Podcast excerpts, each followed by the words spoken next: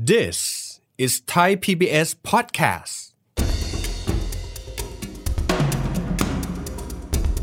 แต่ปัญหาตอนนี้ก็คือคนแก่ของจีน ซึ่งมีอยู่ประมาณ 250 ล้านคนจากประชากร 1,400 ล้านเนี่ยมีคนที่รับวัคซีนเข็มแรกไม่ถึง 60%กลุ่มเซนซิทีฟที่สุดคือผู้สูงอายุยังไม่ยอมรับวัคซีนเนี่ยมันจบไม่สวยนะ แล้วไอ้เนี่ยมันจะกลายเป็นแรงกระเพื่อมที่รุนแรงที่สุด เพราะฉะนั้นเป้าหมายในอดีตเนี่ยมันอาจจะเป็น 2 แกนครับ คือต้องบาลานซ์ระหว่างความมั่นคงกับเศรษฐกิจครับ ตอนเนี้ยเขาจะบาลานซ์สามแกน ความมั่นคงเศรษฐกิจและสังคม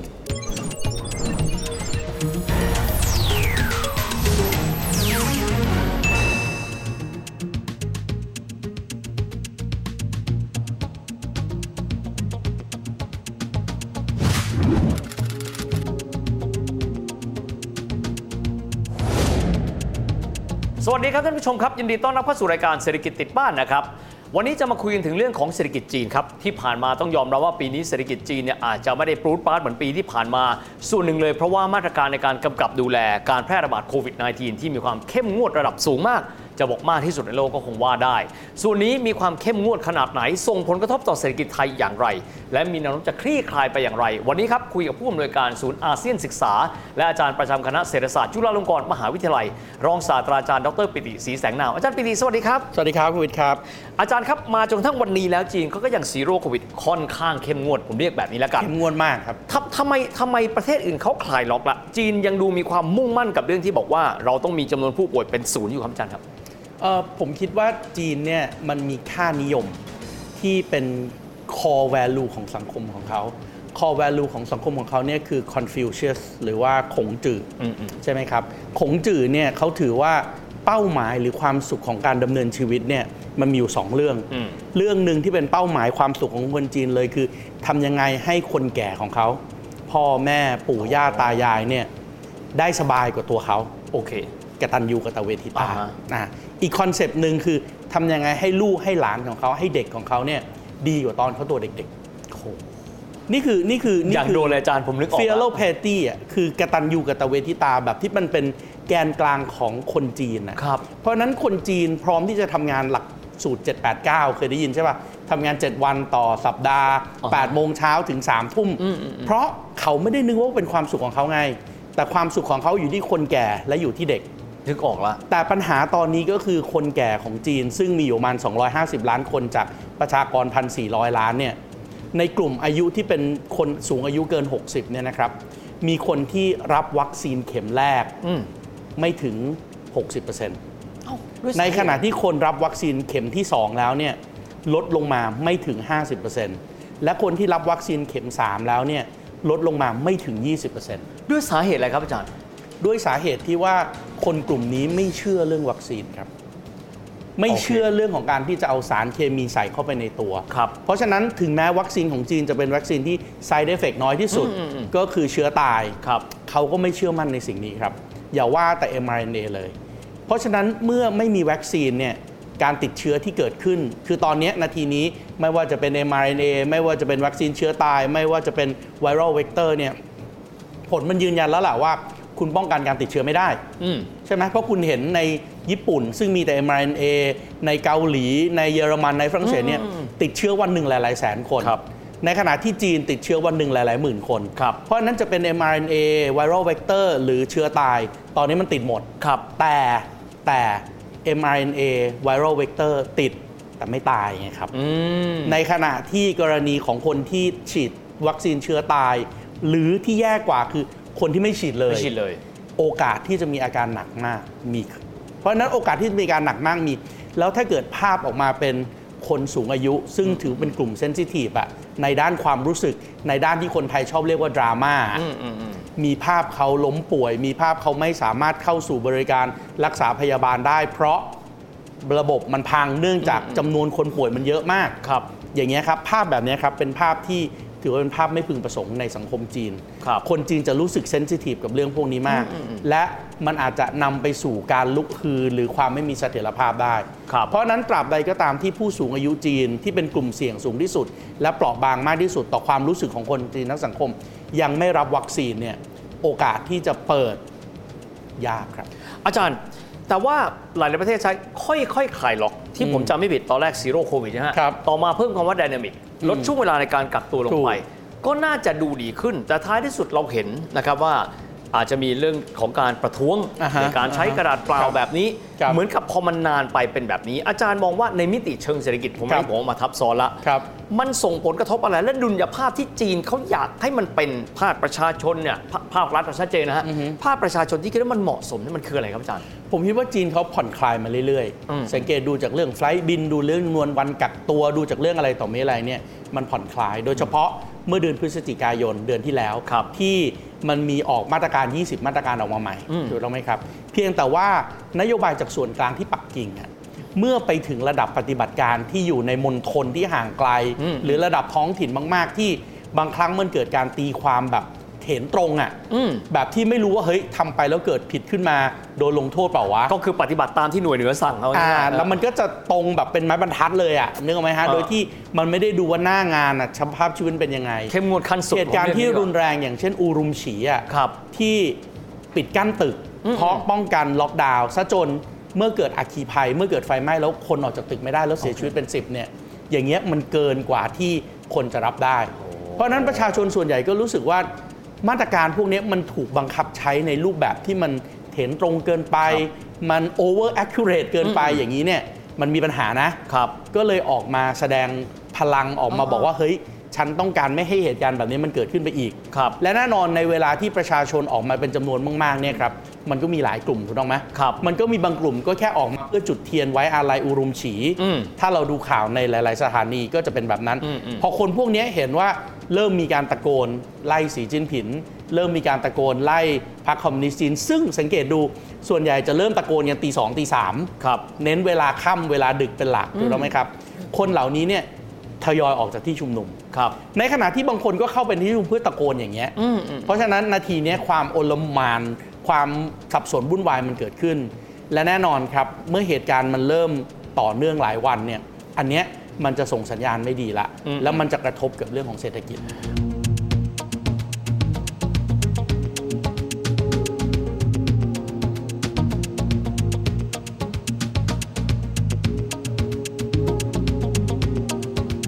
อาจารย์ผมมาส่วนนี้บ้างว่า ที่สุดยังไงก็ตามต้องคลี่คลาย อืม นะครับหลักชัยของเขาในการที่เขาจะค่อยๆผ่อนคลายนะครับ อือฮึ อาจารย์มองว่า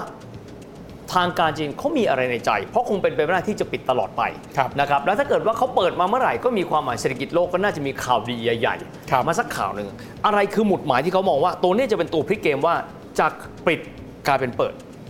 รายงานเรื่องของจำนวนผู้ฉีดวัคซีน รายงานเรื่องของการแพร่ระบาดที่ลดลง ครับ ผมคิดว่านาทีนี้เนี่ยจีนเน้นดูจากอินดิเคเตอร์ที่เป็นวิทยาศาสตร์เป็นหลัก คือเขาเขาจะไม่ได้ใช้วิธีการทางด้านเศรษฐกิจ แล้วกำหนดเป็นวันวอลเวลานอเหมือนประเทศอื่นๆถูกต้องไหม อืม ประเทศอื่นๆเขาจะโอเค ตั้งแต่วันนี้เป็นต้นไป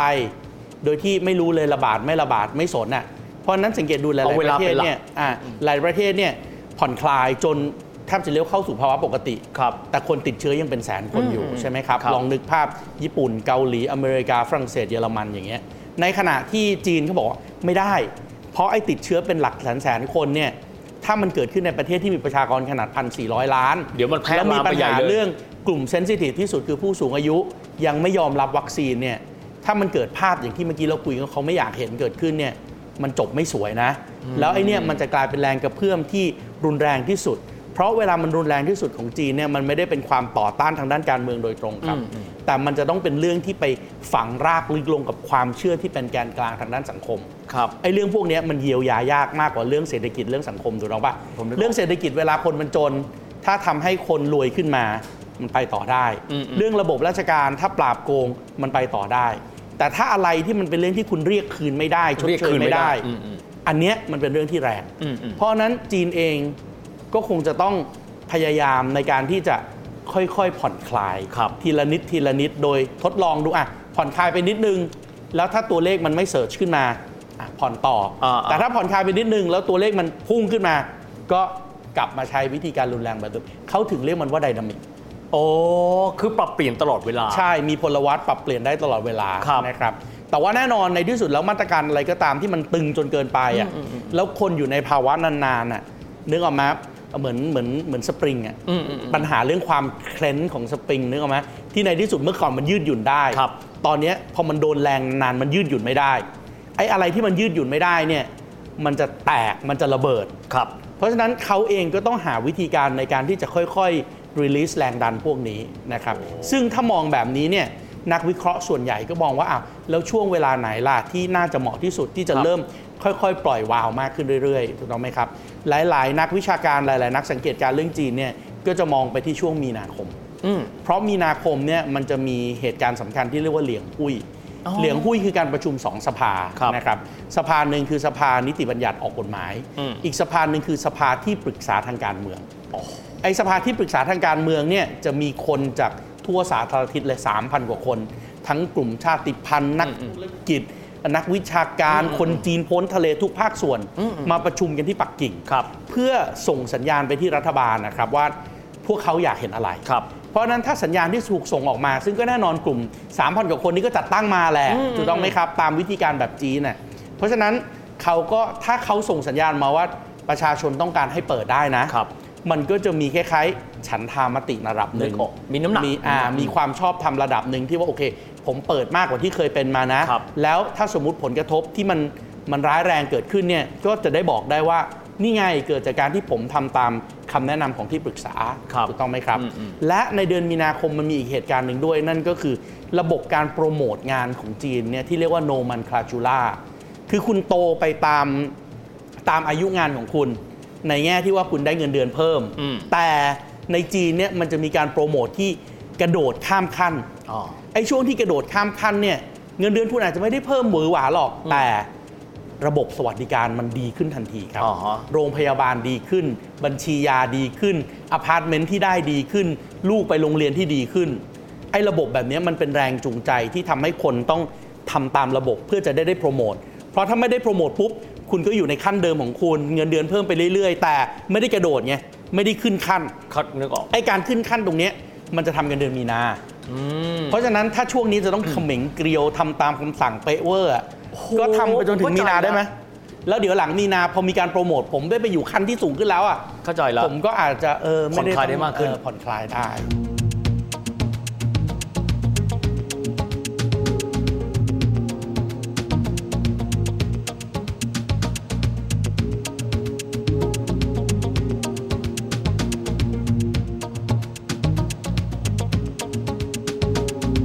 อาจารย์ครับ อีกสักหนึ่งคำถามก่อนที่จะจบรายการวันนี้ ครับ การที่เอ่อสีจิ้นผิงเองได้รับการต่ออายุ อืม นะครับเป็นผู้นำสูงสุดเป็นวาระที่ ครับ 3นะครับจะมีการเปลี่ยนแปลงเชิงนโยบายอะไรเป็นพิเศษต่อโลกบ้างครับ เอ่อสำห แน่ รับ นอนต่อโลกและต่อจีนเพราะมาด้วย ผ กัน มว่าผมว่าผมว่าสำหรับจีนเองเนี่ยตัวผมเองนะผมมองว่าผู้นำสูงสุดของจีนตั้งแต่โปลิตบูโร 24 คน บวกกับ Standing Committee ซึ่งแต่งตั้งจาก 24 คนเนี้ขึ้นมา 7 คนที่เป็นคนคุมเนี่ยผมว่าเขาเป็นกลุ่มคณะผู้นำสายปฏิรูป อืม เพราะฉะนั้นเราจะเห็นการปฏิรูปมากยิ่งขึ้น โดยเฉพาะการเตรียมความพร้อมของจีนให้เป็นไปตามหลักคิดของเขาอะที่เรียกว่า common prosperity อ่าครับ คือเขาจะไม่โตแบบโลกตะวันตกละ ครับ เขาจะไม่โตแบบเศรษฐศาสตร์กระแสหลักละ อืมอืมอืม แต่เขาจะเอามิติทางด้านสังคม ครับ เอามิติทางด้านวัฒนธรรม อืม เอามิติที่เป็น core value อย่างเช่น ของจื่อพวกเนี้ยเข้ามา โอเค แล้วเน้นสิ่งที่ mainstream economic แบบโลกตะวันตกมันตอบโจทย์ไม่ได้อะเช่น ปัญหาการกระจายรายได้ ปัญหาความเหลื่อมล้ำปัญหาเหยียดต่างๆ เหยียดทั้งรายได้ เหยียดทั้งสีผิว เหยียดทั้งโออะไรต่อมีอะไรเนี่ย จีนเขาจะพยายามแก้ปัญหาเรื่องพวกนี้ เพราะฉะนั้นเป้าหมายในอดีตเนี่ยมันอาจจะเป็นสองแกน ครับ คือต้องบาลานซ์ระหว่างความมั่นคงกับเศรษฐกิจ ครับ ตอนนี้เขาจะบาลานซ์สามแกน ความมั่นคงเศรษฐกิจและสังคม อืมอืมอืม อันเนี้ยน่าจะเป็นสิ่งที่เห็นนะครับ อีกเรื่องหนึ่งก็คือถ้าดูจากกลุ่มของผู้นำเนี่ยเราเห็นเลยว่ากลุ่มเหล่านี้เป็นสายวิทยาศาสตร์เทคโนโลยี เพราะฉะนั้นจีนคงจะมีเครื่องมือในการที่จะอัปเกรดเศรษฐกิจของตัวเองโดยการพูดถึงเรื่องของการพัฒนาวิทยาศาสตร์เทคโนโลยี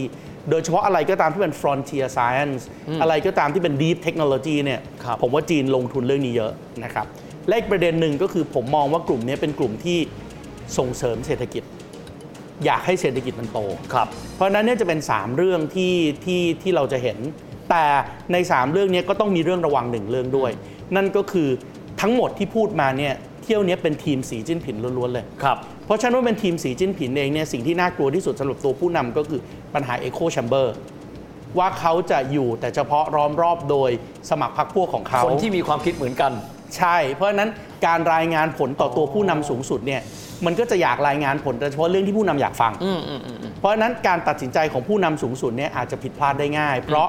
ได้ฟังแต่เฉพาะเรื่องที่อยากฟังไง ไม่มีใครทัดทานว่าเรื่อง ทางนั้น ง่าย ที่มันมีเรื่องสำคัญที่จะต้องรีบเป็นปัจจัยท้าทายที่จะต้องรีบไปจัดการก่อน เขาอาจจะไม่ได้ยินเรื่องพวกนั้น โอ้โหาจาร เรื่องพวก ย์ นี้เป็นสิ่งที่ต้องระวังครับ จริง ๆ คงน่าจะได้คุยนานกว่านี้โดยเฉพาะอย่างยิ่งนะครับ ผลกระทบต่อเศรษฐกิจไทย เพราะว่าเศรษฐกิจไทยก็ดีอาเซียนก็ดี พึ่งพิงจีนคือหลังพิงกันอยู่ค่อนข้างเยอะ ยังไงก็ตามโอกาสหน้าคงเชิญอาจารย์กลับมาอีก ขอบคุณมากนะครับอาจารย์ครับ ครับ ขอบคุณครับ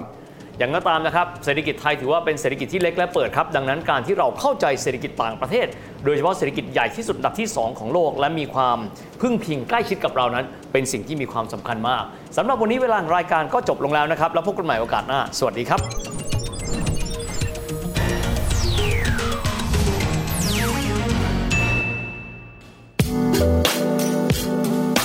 ติดตามรายการทางเว็บไซต์และแอปพลิเคชันของไทย PBS Podcast